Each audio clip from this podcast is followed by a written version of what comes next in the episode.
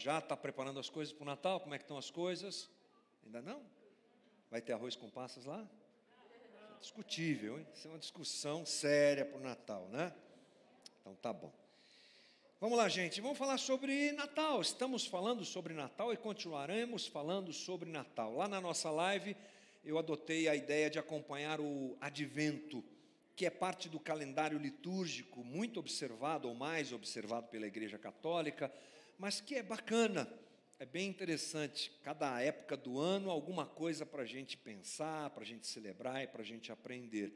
E essa época que antevém o Natal, nós celebramos isso, o Advento, que é a palavra que significa vinda, chegada, obviamente se referindo à própria vinda de Jesus. E eu sempre levo a comunidade, a gente leva a comunidade para esse movimento no mês de dezembro, fazendo com que a gente pense mais no Natal, que a gente reflita sobre a realidade do Natal, muito além do comes e bebes, que é muito legal, muito além do amigo secreto, muito além das festas, muito além das férias, muito além de tudo que é tão legal, que a gente entenda a importância do que nós estamos celebrando e celebremos adequadamente. O interessante é que o Natal é baseado numa história que é conhecida por todos nós, não é?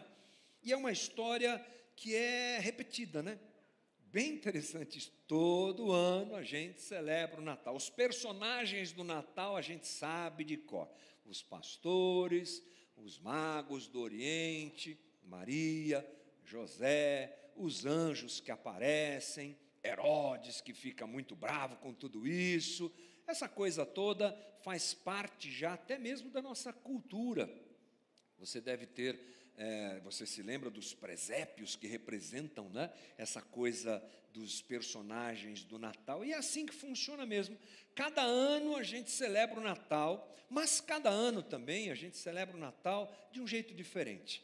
Essa história tem essa coisa interessante, assim como a nossa relação com as Escrituras, que nós lemos, às vezes, o mesmo versículo e ele fala com a gente de uma forma diferente, tantas e tantas vezes. Isso acontece porque o texto bíblico, na teologia, se diz que a Bíblia é um livro polissêmico, ou seja, ele apresenta significados distintos e interpretações distintas. Isso é bem interessante, ou seja, um universo imenso de realidades que pode ser apropriada por mim de um jeito, por você de outro, e aí vai. Isso não quer dizer que a gente tenha situações de contradição no texto bíblico, não. A Bíblia, a gente percebe uma uniformidade na sua mensagem, muito, muito especial mesmo, muito dinâmica mesmo, mas essa possibilidade de nós celebrarmos uma festa como essa, celebrarmos o Natal ano a ano e termos o destaque para alguma coisa, no outro ano o destaque para outra coisa, é realmente bem especial. E isso acontece, é claro, por conta da nossa própria formação cultural, daquilo que nós chamamos de cosmovisão e assim por diante. O importante é que nós, a cada ano, apesar de termos diante de nós a mesma história, o nosso coração esteja escancarado para aprendermos algo diferente, para termos uma experiência diferente com essa data tão especial, o nascimento de Jesus, nosso Senhor e Salvador. E a minha expectativa é que em 2021 isso aconteça com você, isso aconteça comigo, isso aconteça com a nossa comunidade, nós tenhamos uma experiência especial nesse Natal. Bom, a figura central do Natal não é outra senão Jesus Cristo. Nós falamos um pouco sobre isso na semana passada, a doutrina do Natal, e lembramos que a figura de Jesus é central não só porque celebramos o seu nascimento, mas por quem ele é. E chegamos à conclusão de que Jesus é o nosso Salvador. Foi uma reunião bem interessante que a gente aprendeu bastante aqui sobre isso. Jesus, nosso Salvador. E semana passada, eu falei isso aqui na própria reunião, nós vivemos um momento interessante, porque falamos do nascimento de Jesus, no final da reunião, celebramos a morte de Jesus. Bem interessante, né? Esse movimento que traz até nós várias imagens de Jesus. Natal, é claro, Porque a imagem que chega até nós é a imagem de Jesus criança. E a gente deve fazer um esforço para isso acontecer. Ela não é muito requisitada por nós, senão nesse momento. Ela não é muito observada por nós, senão nesse momento do Natal. A gente sempre fala da morte de Jesus, e é isso mesmo que tem que acontecer. O ápice da graça de Deus expressa ali na cruz. Então, é um Jesus adulto, não é?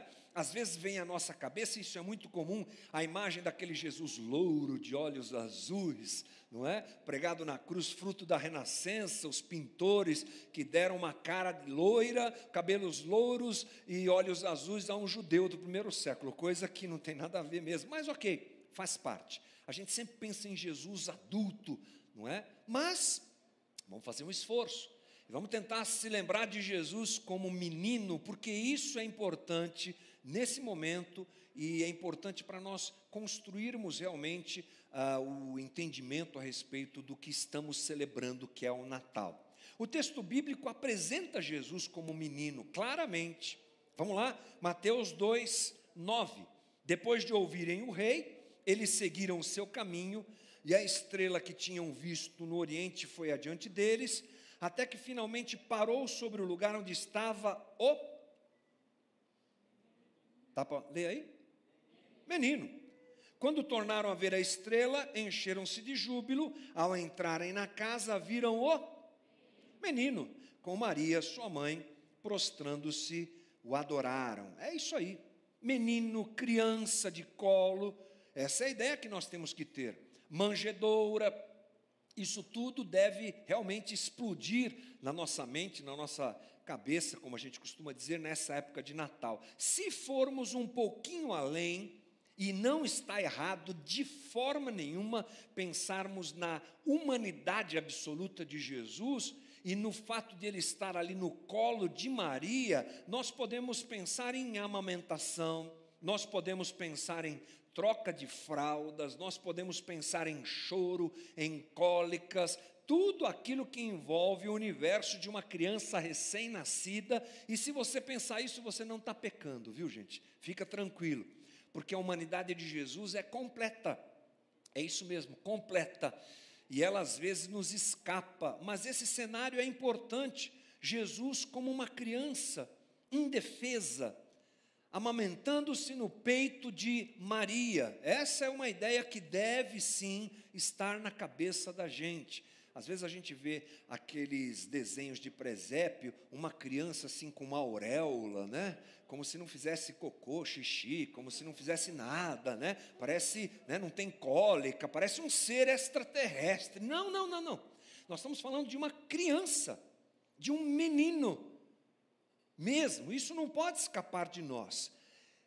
Esse termo, ele precisa estar também adequado ao nosso pensamento, porque ele é usado até mesmo por Jesus, menino, criança, guarde esse termo.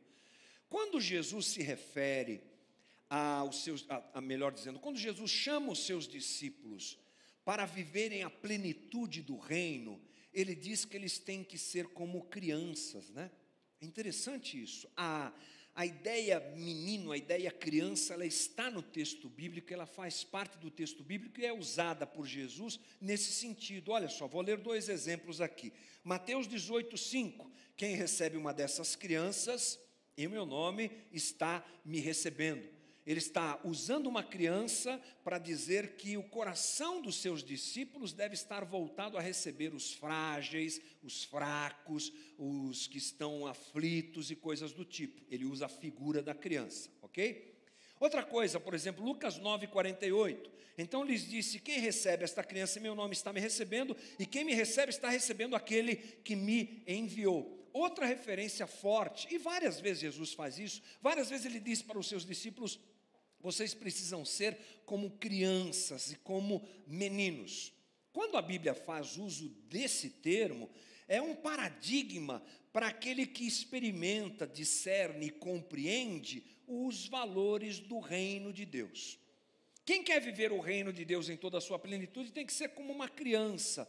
Não dá tempo para a gente falar muito sobre isso aqui, nem é a ideia da nossa conversa, mas Jesus está dizendo que a plenitude do reino de Deus se apresenta aquele que tem um coração como de uma criança. Então, olha que interessante, nós temos a figura de Jesus, ainda vou me corrigir aqui, a realidade de Jesus como uma criança mesmo, e nós temos a imagem da criança como o chamado para nós vivermos os valores do reino de Deus em toda a sua plenitude.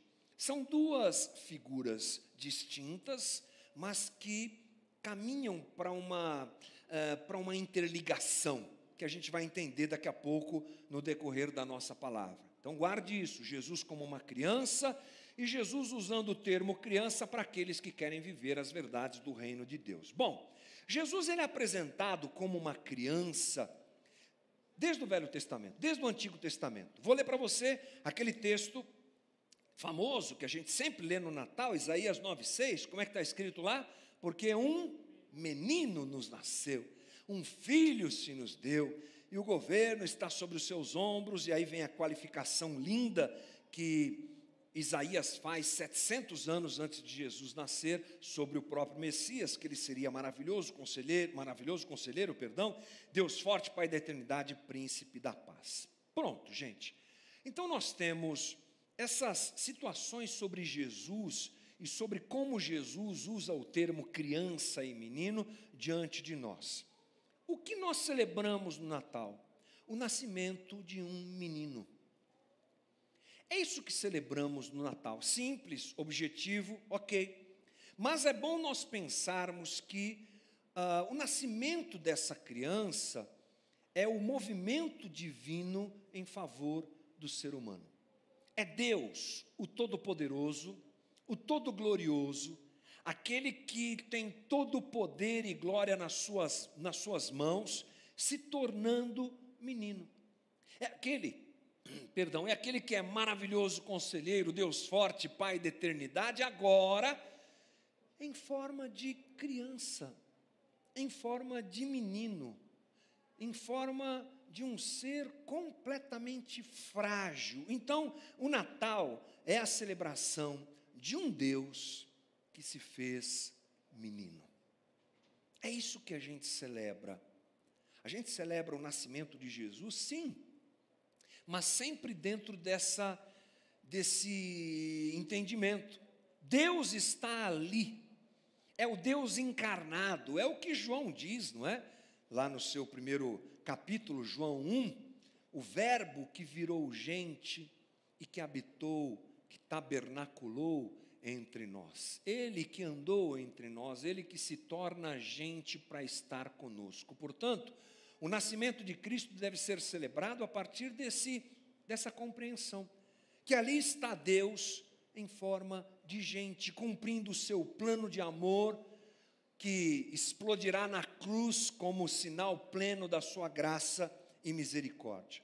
Para a gente entender melhor esse movimento, que é o que eu quero ressaltar nessa manhã com você, eu vou recorrer a uma frase que eu já usei aqui algumas vezes, das poucas frases que eu guardo na minha oca cabeça, essa é uma delas. É uma frase do teólogo católico Leonardo Boff, que os ortodoxos de forma nenhuma gostam dele, mas tudo bem, que diz o seguinte: todo menino quer ser homem, todo homem quer ser rei, todo rei quer ser Deus, mas somente Deus quis ser menino. Leonardo Boff faz um contraponto, né? Olha que coisa interessante. Ele coloca a nossa arrogância e prepotência em contraste com a humildade de Deus. É isso que ele faz. Todo menino quer ser homem, todo homem quer ser rei, todo rei quer ser Deus. Assim somos nós, que queremos alcançar as alturas. Assim somos nós, desde a queda, desde o Éden. A ruptura aconteceu por isso, porque a serpente consegue provocar no homem aquilo que faz com que ele diga: eu quero ser como Deus. E a queda do homem até o seu estágio completamente longe de Deus, que é o caminho mostrado por Gênesis, chega em Gênesis capítulo 11, o homem está construindo uma torre, porque ele quer ser lembrado. É assim, Nós somos seres que querem sempre esse caminho de exaltação, de mais poder, de mais. Mas Deus faz esse caminho contrário ao nosso.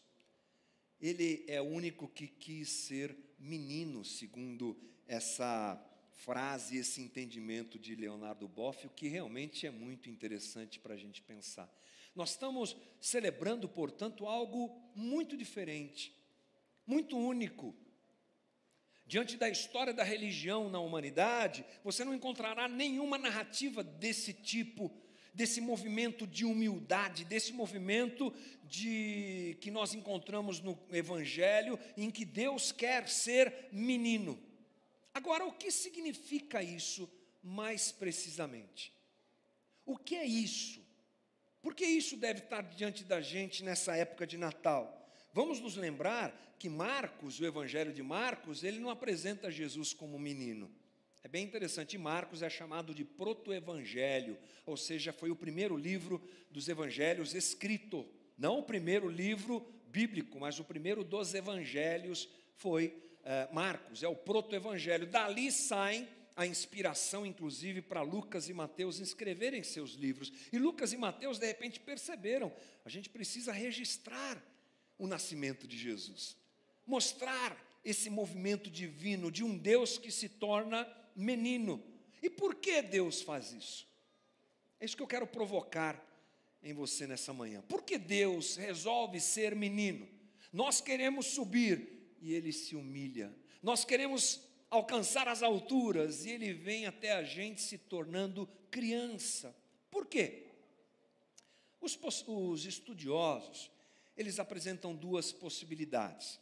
Às vezes, para nós chegarmos à conclusão de algo, nós temos que tirar à frente aquilo que nos impede de chegar até onde queremos, não é? Assim que funciona. Então, é mais ou menos isso que eu quero dizer para você aqui. Essas duas possibilidades são as seguintes. Primeiro, a maior parte dos teólogos e estudiosos dizem que na figura das crianças existem as virtudes que Deus deseja no ser humano. Por isso é que Jesus teria vindo em forma de criança, ou encarnado como uma criança. Ok, é o que eles dizem, pureza, simplicidade, ingenuidade, alegria, espontaneidade. É bacana tudo isso, pensarmos nisso? Talvez seja, mas é digno de nossa análise. É interessante que Jesus, ele, quando nos alerta para sermos como crianças, ele nos leva a pensar nessas virtudes infantis. Mas, por outro lado, nós vemos Jesus nos alertando também que nós não devemos ser somente simples, mas astutos.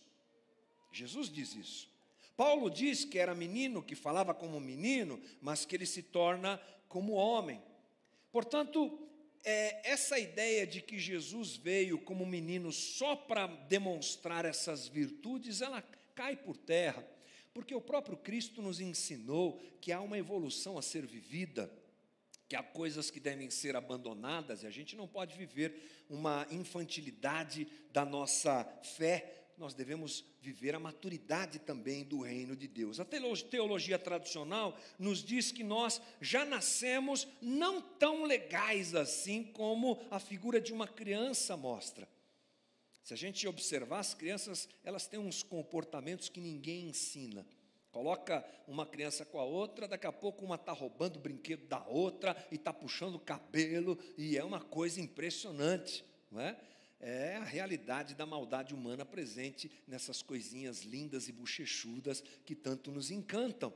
Então, não é essa a ideia, com certeza. Jesus não nasceu como uma criança para apresentar as virtudes, porque elas não são tão assim evidentes. Outra coisa é que pode ser uma expressão simbólica desses pequeninos. E aí a gente vai para uma outra possibilidade bíblica, de que a palavra pequeninos é usada muitas vezes como referência àqueles que sofrem, àqueles que choram, àqueles que padecem. É, a palavra pequeninos, crianças, também é usada biblicamente nesse sentido. Quer ver? Ó, Mateus 25, 35.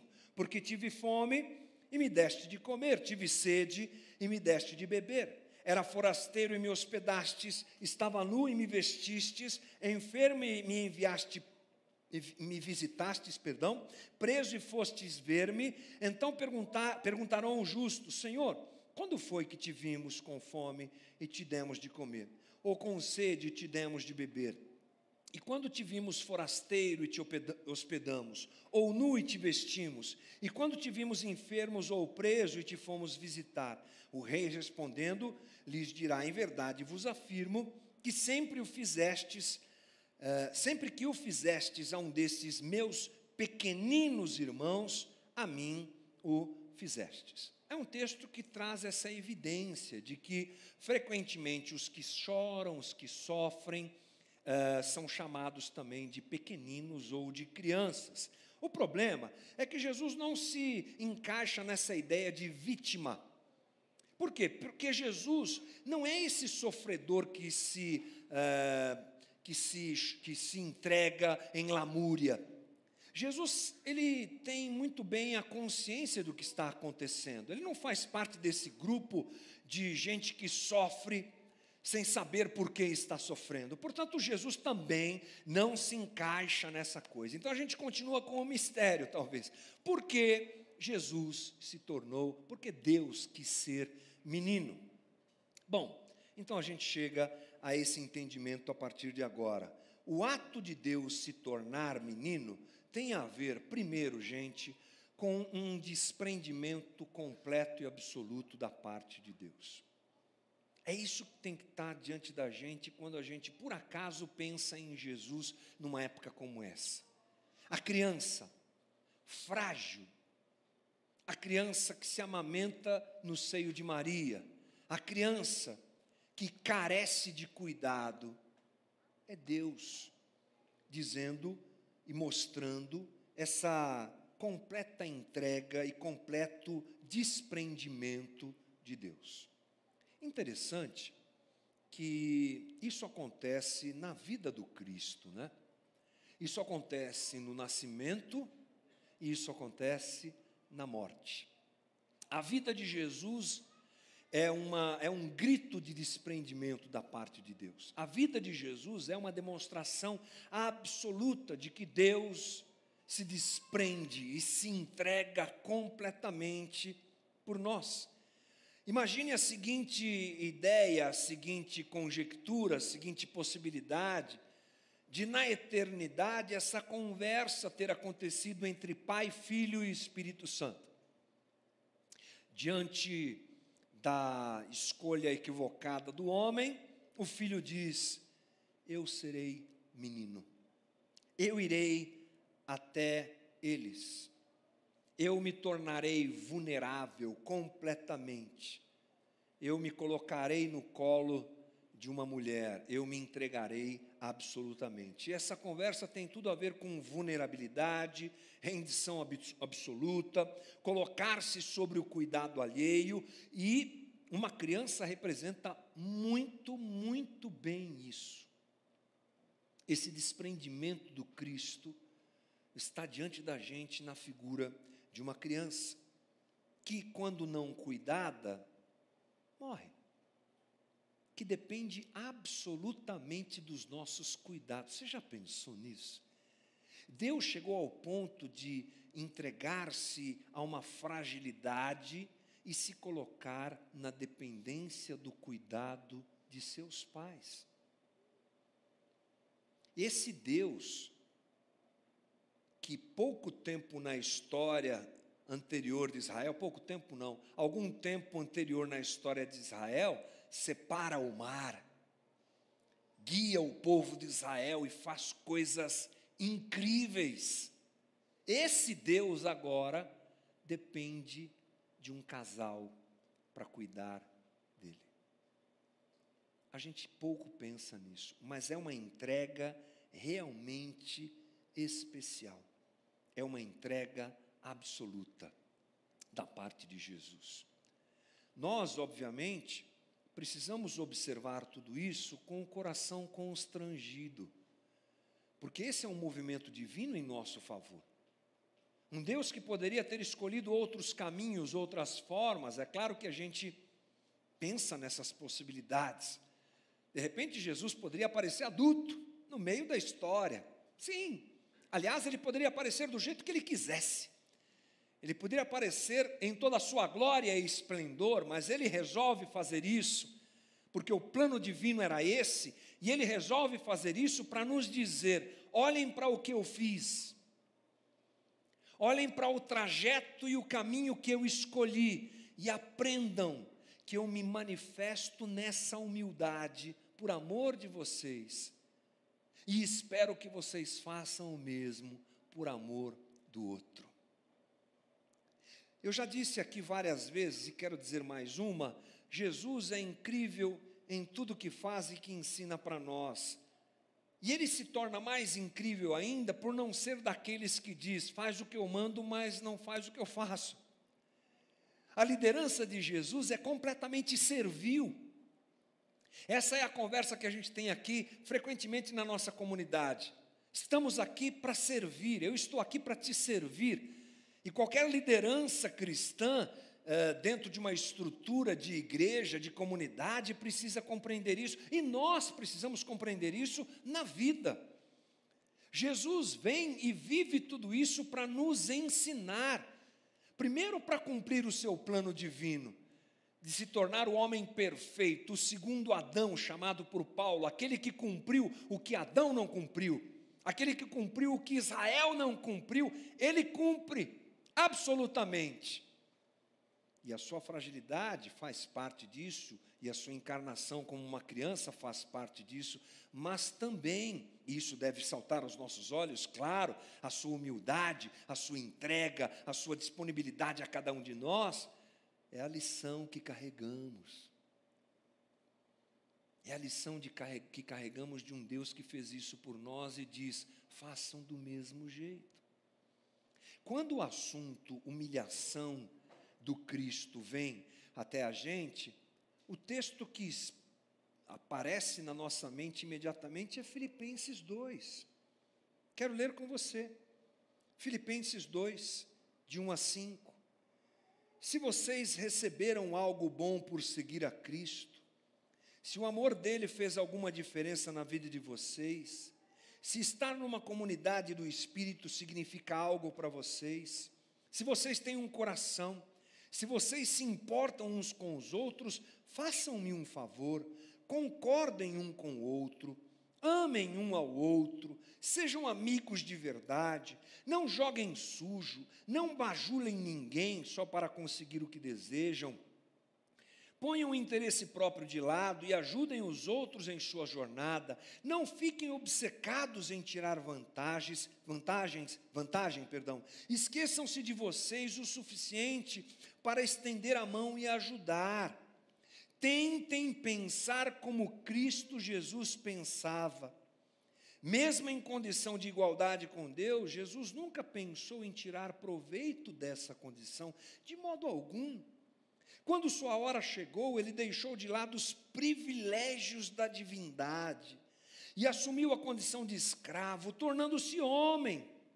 E depois disso permaneceu humano. Foi sua hora de humilhação. Ele não exigiu privilégios especiais, mas viveu uma vida abnegada e obediente, tendo também uma morte abnegada e obediente, e da pior forma, a crucificação. Porque Deus quis ser menino? Deus quis ser menino para cumprir o seu plano perfeito e para nos ensinar e dizer a nós: me imitem. E convivam com esse sentimento e com essa postura. Venham atrás de mim e não lutem pelo poder. Não lutem para crescer um em cima do outro. Não lutem para ocupar espaços uns dos outros, vivam em harmonia e dividam a vida. É a recomendação de Paulo nesse texto, e nós entendemos que ela é uma grande verdade. E a segunda coisa que eu quero destacar é que quando Deus resolve virar menino, ele está dizendo a nós para seguirmos esse mesmo caminho, nos lembrando que a vida de um discípulo é também uma vida de entrega. Se ele se entrega, ele está dizendo, venham e façam a mesma coisa. Assim deve ser a nossa rendição. Nos dias difíceis, como uma criança nos braços do pai, onde tudo é seguro. Essa dependência de Jesus para com Maria e José é realmente de encher os nossos olhos. Mais à frente nós vemos que Jesus nos ensina na oração, famosa oração do Pai Nosso, a nos dirigirmos a Deus como Abba, que é um termo no hebraico utilizado para expressar o fato de uma criança ter uma figura adulta como referência, é um balbuciar, é assim que Jesus está dizendo, é antes da criança saber falar alguma coisa, é essa ideia de ligação e de dependência, que Jesus também está dizendo, ao se tornar menino, ao querer ser menino, que a nossa relação com Deus deve ser essa, de entrega a Ele, de dependência dEle. No dia em que as respostas que precisamos não vêm, no dia em que as coisas estão complicadas, no dia em que as coisas fogem do nosso controle, que sejamos nós aqueles que se entregam a Deus como nosso Pai. As dificuldades da vida que nos mostram o quanto ela não tem o nosso controle, que elas nos empurrem aos braços de Deus e que nós possamos imitar o Cristo nos tornando meninos, crianças, frágeis que somos, na verdade, nas mãos de Deus. Jesus, como eu disse, nos instruiu a orar assim, e eu quero encerrar nossa conversa lembrando a você o quanto isso deve fazer parte da nossa relação com o Pai e da nossa relação uns com os outros. Nos humilhando, não buscando a exaltação, mas buscando esse caminho de humildade nas nossas relações e de dependência completa de Deus, onde nós nos entregamos a Ele, como crianças de colo que dependem do Pai, como gente que quer aprender a viver a vida de acordo com os valores do Evangelho, que se torna criança, como Jesus diz, como Jesus ressalta, que sejamos nós. E que aqui em Guarulhos, aqui na Casa da Rocha Guarulhos, mais precisamente, se apresente um grupo de gente disposta a se humilhar e a ser criança nas relações e na relação com o Pai. Que Deus nos ajude e nos dê graça em nome de Jesus. Amém? Amém. Deus nos abençoe. Amém. Vamos orar, gente. Vamos ficar de pé, queridos, e vamos orar como a gente costuma fazer aqui. E a oração que a gente faz no final de uma conversa como essa, ela deve ser aquela em que a gente pega a conversa que nós tivemos e a gente traz para o nosso coração e pede, Jesus, me ajuda a ser assim. Por que a gente ora sempre no final de uma conversa como essa? Para pedir para Deus, nos ajuda, Senhor, me ajuda, Senhor, a fazer dessa realidade proposta uma realidade vivida no meu dia a dia e na minha caminhada. Talvez um dia bom para a gente se quebrantar, talvez um dia bom para a gente reconhecer o nosso orgulho, talvez um dia bom para a gente se entregar a Jesus, talvez um dia bom para a gente se humilhar e abaixar um pouco a nossa bola, que Jesus nos ajude nisso. Ore comigo.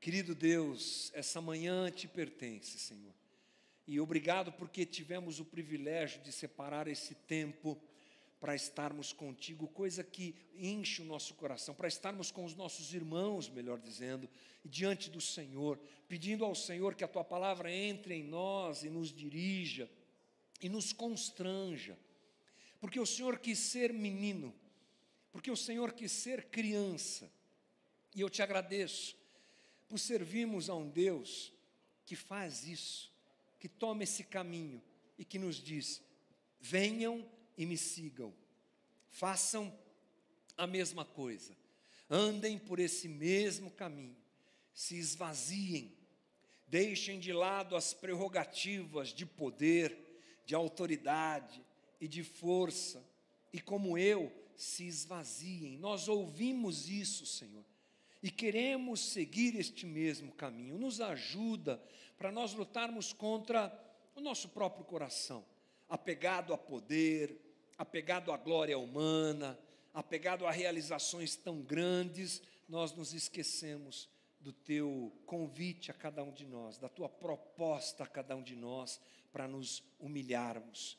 Queremos te ter sempre como exemplo, lembrando desse movimento divino do Deus Todo-Poderoso, que se faz homem, que se faz criança, que se faz menino.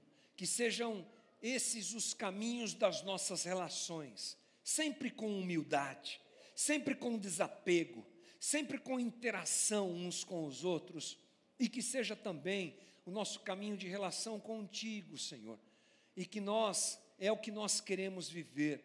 Nos ajuda nesse sentido, a nós nos esvaziarmos mais e mais, e dependermos mais e mais do Senhor. Ajuda a minha vida, ajuda o meu coração, ajuda meus irmãos, nesse caminho desafiador que temos e que vivemos, e dá-nos graça. Obrigado pela alegria de celebrarmos o Natal, a alegria de celebrarmos esse momento tão especial, sempre nos lembrando de um menino, o Deus que se fez homem. Ajuda-nos, Pai, dá-nos um resto de domingo gostoso com as nossas famílias, um tempo de descanso, renova a nossa força para uma semana também, sempre desafiadora, mas que o Senhor com certeza nos dirija em todas as coisas. Muito obrigado, Senhor, é a nossa oração nessa manhã. Ao Senhor sempre a honra e a glória, em nome de Jesus. Amém. Deus te abençoe, irmão. Ótimo domingo a todos. Amém.